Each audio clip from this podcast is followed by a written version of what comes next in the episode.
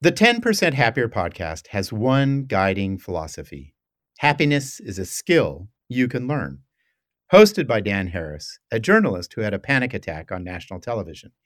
He then set out on a journey of transformation that he describes in the best selling book 10% Happier. This year, he celebrates the 10th anniversary of his pursuit of meditation and mindfulness. On the podcast, he will revisit interviews with Deepak Chopra, Joseph Goldstein, and other experts in the field of mindfulness.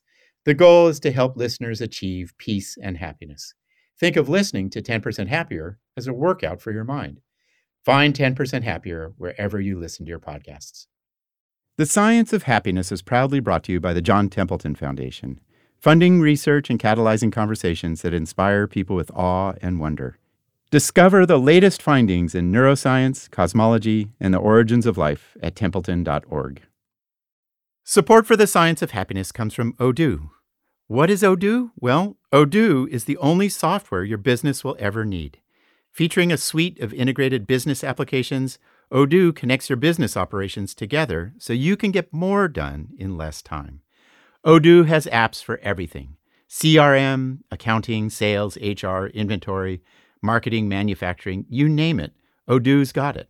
To learn more, visit odoo.com slash happiness. That's O-D-O-O dot com slash happiness. Pause for a second. Now take in a deep breath through your nose. Hold it. And then breathe out through your mouth.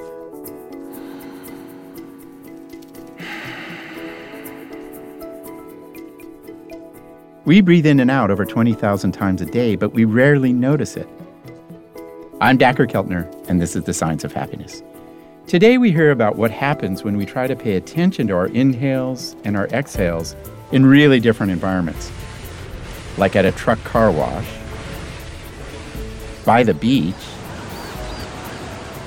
and by a freeway in Los Angeles. I've meditated in one of those locations, and you can guess which, but our guest Nadia Kim tried all three for our show today.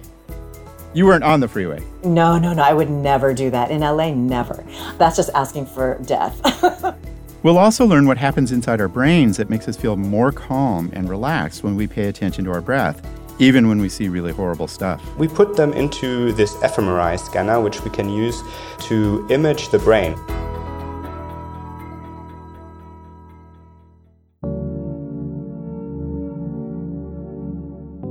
There's probably no act as simple or essential as the act of breathing.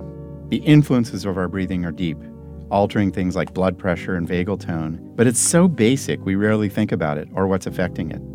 Our guest today, Nadia Kim, has thought about it a lot. Nadia is a professor of sociology and of Asian and Asian American studies at Loyola Marymount University and the author of Refusing Death Immigrant Women in the Fight for Environmental Justice. She tried a mindful breathing practice in three really different locations throughout Los Angeles to see how they would affect her ability to pay attention to her breath. Nadia, thanks for being on the Science of Happiness. Thank you. So, for our show, you tried a mindful breathing practice where you slow down, really pay attention to your breath. And your first stop was outside a truck washing station near the biggest port in all of North America. Lots of freeways, lots of trucks, and very high asthma rates. Yeah, the city of Carson, yeah. Tell us about the context. So, I decided to go to a place where it wouldn't seem really strange if people saw me with my eyes closed, breathing deeply for 15 straight minutes, which is actually a very long meditation for me. I usually meditate half that amount. Yeah.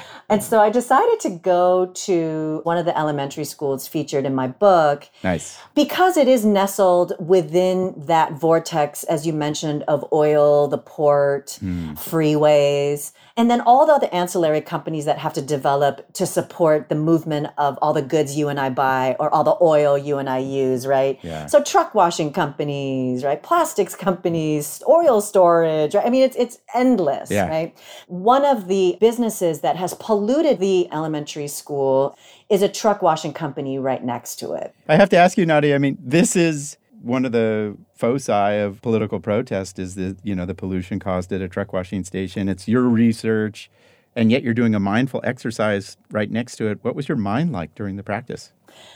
My mind was a little addled, I would say, because I kept thinking about okay, should I be here? Am I looking like an idiot? You know, so my mind was a little bit addled in the beginning, and then I would get a little bit distracted by the kids. But after a while, I finally got into the depth and intensity of it and the rhythm of it.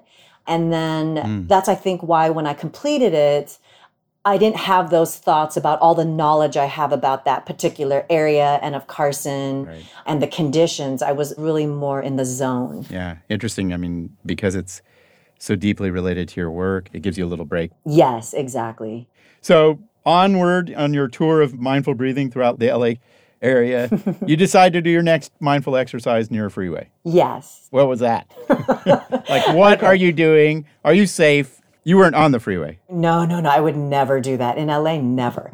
That's just asking for death. but I was right next to the 405, which is arguably the busiest and most famous freeway in LA. And I parked myself at a gas station in my car and I had my windows open. And this meditation was very distracted, and there was a lot of interruptions because First of all, there's a lot of noise. Noise pollution, right? And I thought to myself, if I had to hear this all the time because my house and my window are literally a thousand feet, you know, from the freeway, and then you have to hear on top of that probably three to four times the number of rumbling trucks. Then I have to hear trains and then I had to hear all the construction noises because there's often a lot of construction in and near freeways, oil refineries, ports, etc. It would drive me crazy, right? So that was one of the first thoughts I had. The other thought I had was that I noticed that the air closer to the freeway, it felt warmer and thicker and then research supports that, right? That if you're even within one mile of a busy freeway, your chance not just at asthma or bronchitis or cancer, but actually heart disease raises exponentially, yeah, right? Yeah. So the air just felt warm and thicker and a little bit less breathable, if that makes sense. So it's kind of very similar to in Carson. Towards the end, there was kind of more of a white noise, sort of a sensibility to the freeway traffic. And even the rumbling of some of the trucks, right? Because the trucks that were rumbling across the 405 right there are coming from the Port of LA and Long Beach. So I was definitely mindful of all those things. But towards the end, I was able to kind of tune it out and focus mostly on my breathing. So even though I didn't feel as good as my other meditations that I normally do in my life, I still felt relatively lighter. You know, one of the things that we often underappreciate about just the the difficulties of finding happiness is when you live in urban environments or places where it's really noisy and the air's polluted, it's just hard to find physical health just because of those conditions. So then you finally did what most people would probably do, which is you went to a beach. and, yeah. and you're going to tell us that it was horrible. what, what, happened at the beach? No, it was amazing. Oh. It was relatively empty that day because I went at an off time. There were some distractions with some of the beachgoers that were really close to me, or they would walk by and I was afraid they were kicking sand in my face. And they did a little, but you know, again, if you're there for 15 minutes and those are momentary, it's just the incredible sea salt air, which feels mm. cleaner and is cleaner, right? You're right at the shore. And so it's very easy to be lulled by the sounds of the waves mm. and the mm. ocean and the seagulls. And, and again, those are the sounds I usually associate with meditative sounds.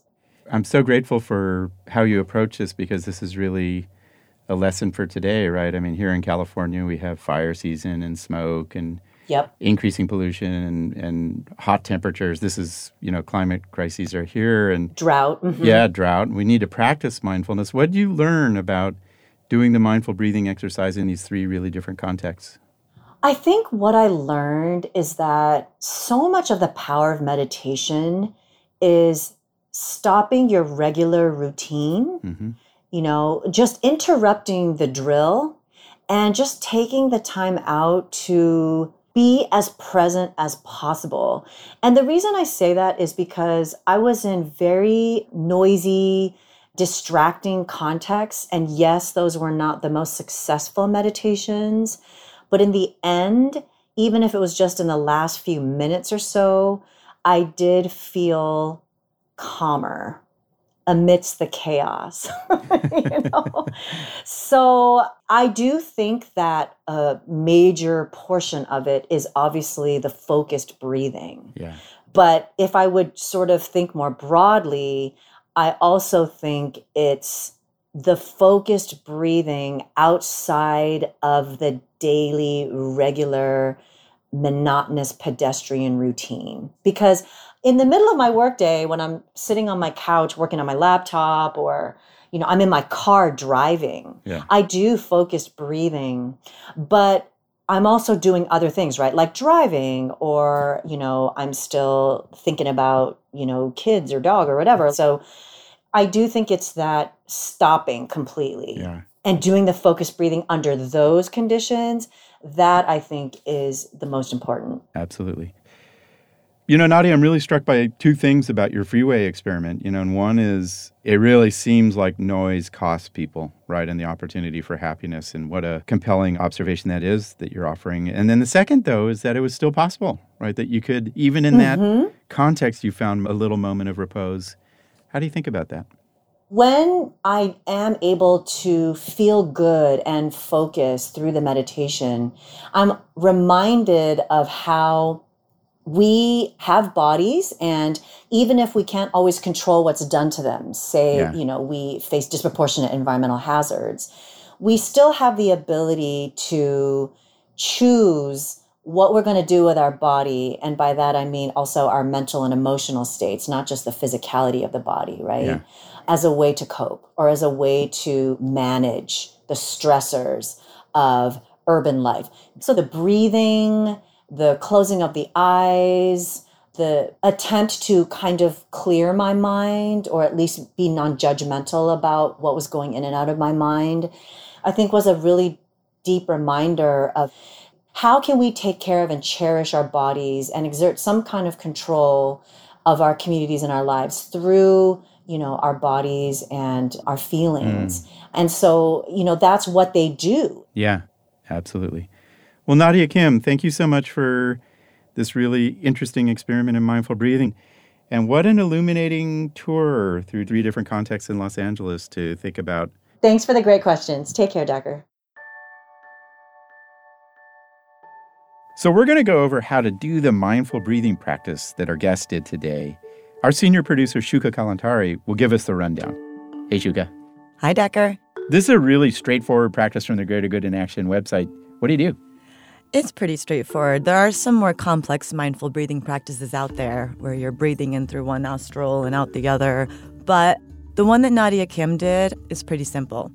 You sit in a comfy position on a floor or chair, close your eyes or soften your gaze, and just pay attention to your inhalations and exhalations.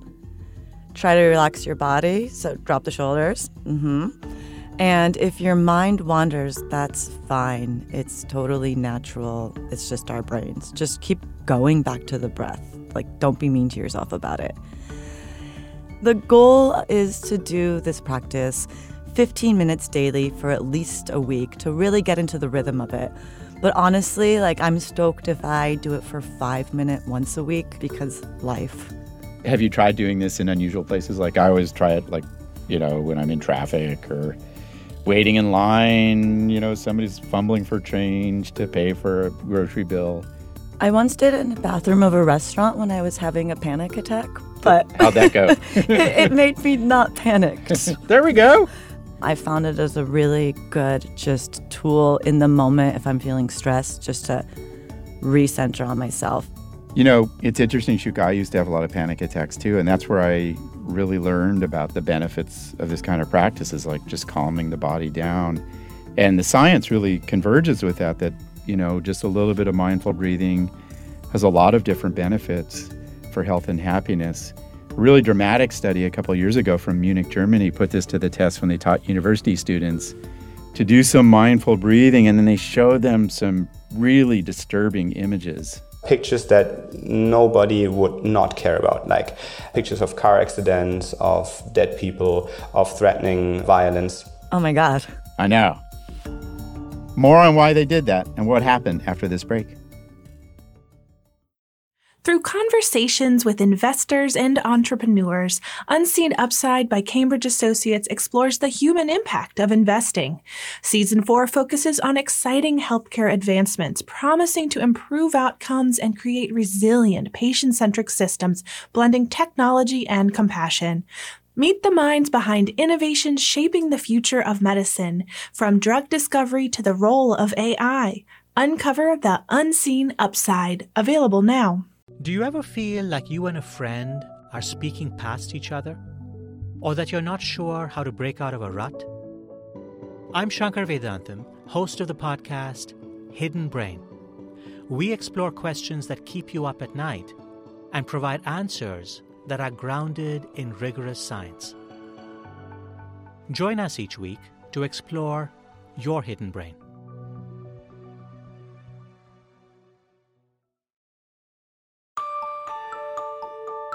Welcome back to the Science of Happiness. I'm Dacher Keltner. We're talking about mindful breathing today, how to do it and why to do it. What's amazing is that this simple method has been linked to lower levels of stress, reduced anxiety, and a stronger ability to regulate your emotions.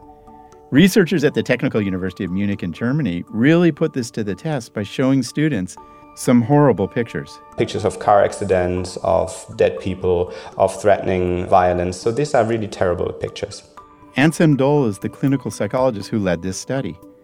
He and his colleagues wanted to see if mindful breathing could help people better handle seeing the images. We brought 26 healthy young students into the lab and we taught them this basic technique of attention to breath. Students were taught how to focus their attention on how they inhaled and exhaled, simply observing the breath. And at the same time, you want to be non judgmental with everything that happens in your body during this process.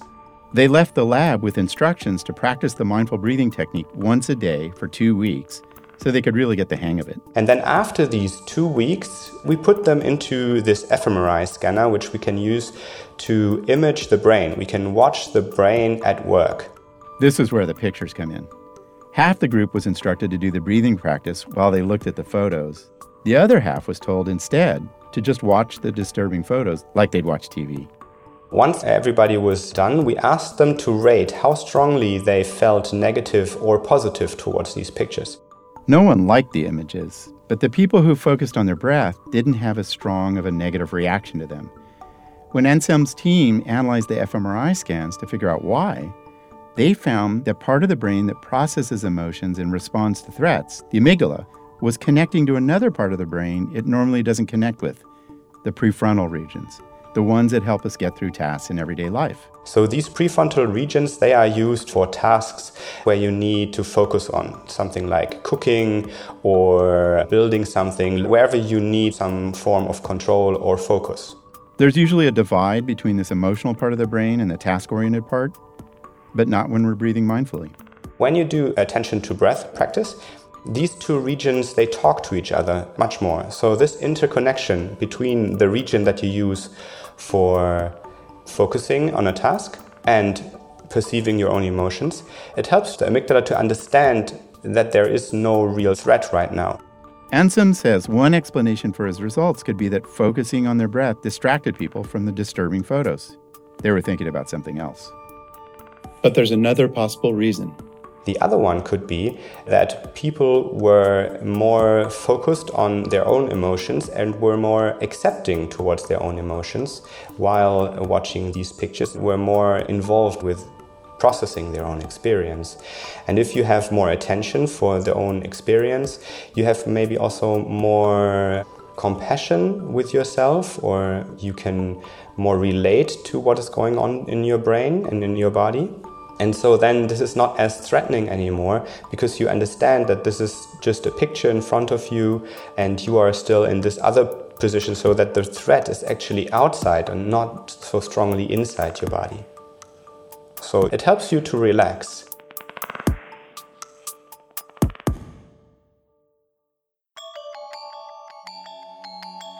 On our next episode of The Science of Happiness,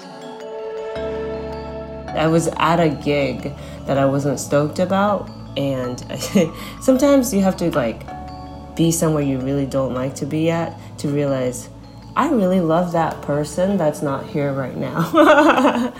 and so I told him I loved him after that gig. We look at what happens when we imagine life without someone we love.